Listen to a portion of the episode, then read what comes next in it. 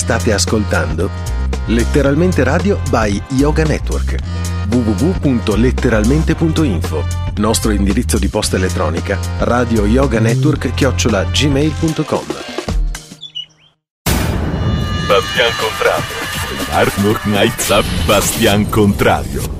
E come sempre salute a tutti voi, cari amici di chiacchierata. Ci troviamo anche oggi per fare qualche riflessione su questi aspetti che fanno parte tutti uno dopo l'altro di quello che è la nostra vita.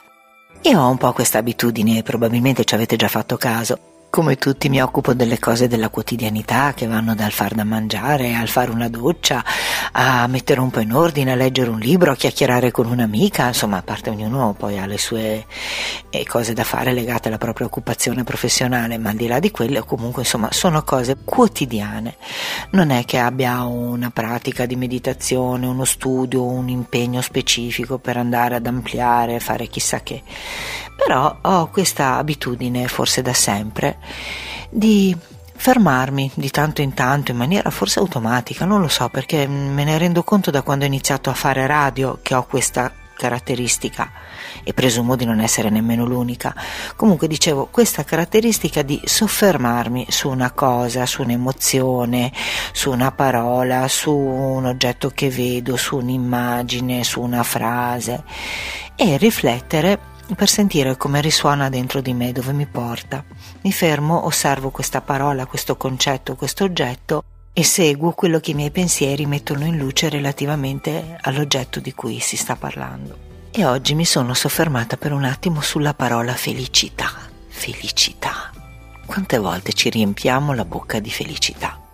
Francesco Guccini in una canzone dice che utilizziamo felicità come se fosse anagramma perfetto di facilità. In realtà non è così. In realtà la facilità con la felicità non ha una grande attinenza.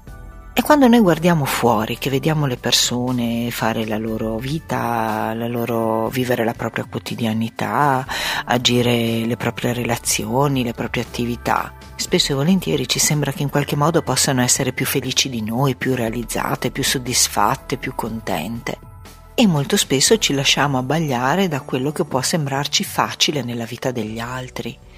C'è chi ha più denaro, c'è chi ha più successo, eh, c'è chi ha più tempo, c'è chi non fa niente e vive bene e un sacco di posizioni intermedie fra queste o oltre a queste, insomma è inutile stare a fare elenchi perché tanto alla fine la felicità degli altri mica fa diventare felici noi. Eh così come non dovrebbe farci diventare infelici, anche perché, come sempre, se io divento infelice perché tu fai qualcosa, tu continui ad essere assolutamente felice a stare bene e l'unico che può starci male sono io se per caso mi sogno di eh, accogliere dentro la mia vita quella cosa terribile e assolutamente rosicante, come si dice, che è l'invidia. In realtà la felicità degli altri è comunque semplicemente una sorta di specchietto per le allodole, qualcosa che ci fa distrarre da quello che in realtà è il lavoro o comunque l'impegno che dovremmo avere noi nei confronti della nostra stessa vita per renderla felice. Ovviamente quando noi ci riferiamo a qualsiasi concetto, come ho già detto in qualche altra puntata, non possiamo fare altro che fare i conti con il nostro vissuto e con ciò che conosciamo per cui ovviamente ciascuno di noi ha un'immagine di felicità che vede attraverso gli altri che poi in realtà appartiene a lui perché ognuno di noi conosce persone diverse ed ognuno di noi etichetta come felicità determinate cose che appartengono alla vita degli altri. Io ho provato oggi appunto finché concepivo la parola felicità a applicarla alla vita delle persone che mi circondano, delle persone che più o meno mi può sembrare che abbiano una vita che avrei definito felice o facile, riprendendo Guccini.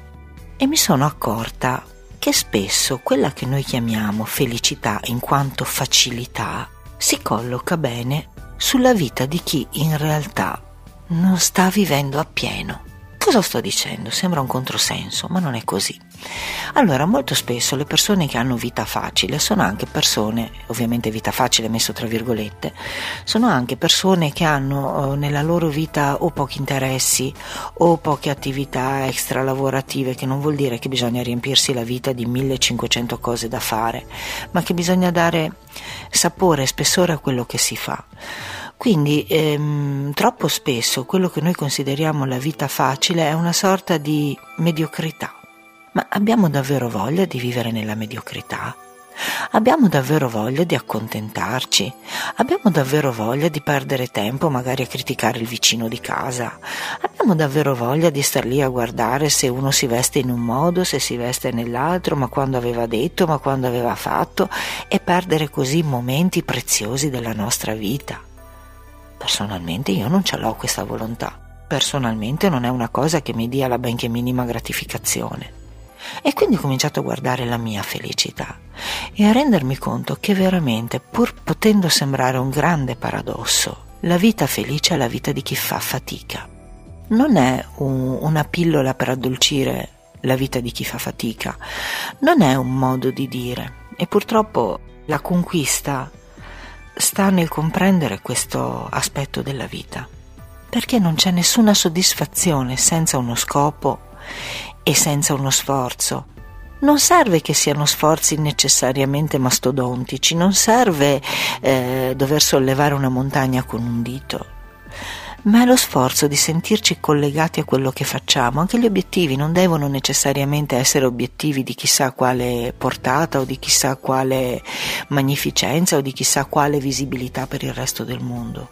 Sono i nostri obiettivi, sono i nostri piccoli scopi quotidiani, sono le nostre piccole costanti soddisfazioni, sono le nostre vittorie, sono i nostri risultati, ma il risultato può essere anche quello che sto facendo io adesso, chiacchierare con voi, che non è una cosa così difficile, così impegnativa, anzi è davvero un grande piacere avere l'opportunità di spendere un po' del mio tempo a raccontare ad altri quello che sto facendo, sperando sempre, come abbiamo detto fin dalle prime puntate, che questo sia un motivo per migliorare per me la mia vita perché mi trovo ad osservarmi maggiormente per potervi portare qualche cosa. E magari anche per voi perché io possa essere un po' da compagnia certamente ma soprattutto un po' da spunto ma anche per essere scartata in quello che vi dico ma semplicemente per farvi mettere in contatto con voi stessi. Magari io sto dicendo una serie infinita di cose che voi non condividete ma sulle quali magari non avevate mai speso un minuto per potervi confrontare con voi stessi e alla fine magari vi rimaneva addosso qualcosa di inutile semplicemente perché non l'avevate messo in luce. Oppure, al contrario, posso avervi aiutato a mettere in luce qualcosa che magari è più simile a me e siete contenti di non essere soli nel vostro modo di vedere la vita o nel vostro modo di pensare o nella possibilità di trovare altre opzioni attraverso le quali valutare il vostro quotidiano. Sono tutte cose creative, sono tutte cose costruttive, sono tutte cose di scambio. Ed è questo che personalmente io considero significativo e importante per quanto mi riguarda. Ecco dunque che i nostri obiettivi non devono essere necessariamente esemplari, non dobbiamo andare sulla luna volando, non dobbiamo neanche andarci con un qualsiasi razzo, possiamo rimanere benissimo a casa. Però proprio questa felicità è la conquista di questo tempo, dell'essere in relazione con noi stessi e con quello che stiamo facendo. È cercare di sentirci veramente che in questo momento, per quanto ci possa sembrare esiguo, per quanto ci possa sembrare spoglio, per quanto ci possa sembrare a volte inutile, addirittura sprecato, questo istante, quello che sto vivendo proprio adesso, che io sia seduta a un tavolo, che io stia facendo un viaggio importante, che io sia da un medico, che io sia davanti al più bello spettacolo di teatro che abbia mai visto, questo preciso istante lo sto vivendo. Posso viverlo facendone una parte di me facendolo diventare l'inizio di qualche cosa, facendolo diventare un momento che ricorderò e che quindi continuerà a lavorare dentro di me, facendolo diventare un momento di crescita o di costruzione nelle, nei miei futuri progetti o nelle mie relazioni o nella costruzione di me stessa, oppure posso lasciarlo a giacere nel nulla, o addirittura posso sprecarlo utilizzandolo nel peggiore dei modi, che è quello appunto di non dargli alcun valore e soprattutto di non dare valore né alla mia vita né a quella degli altri.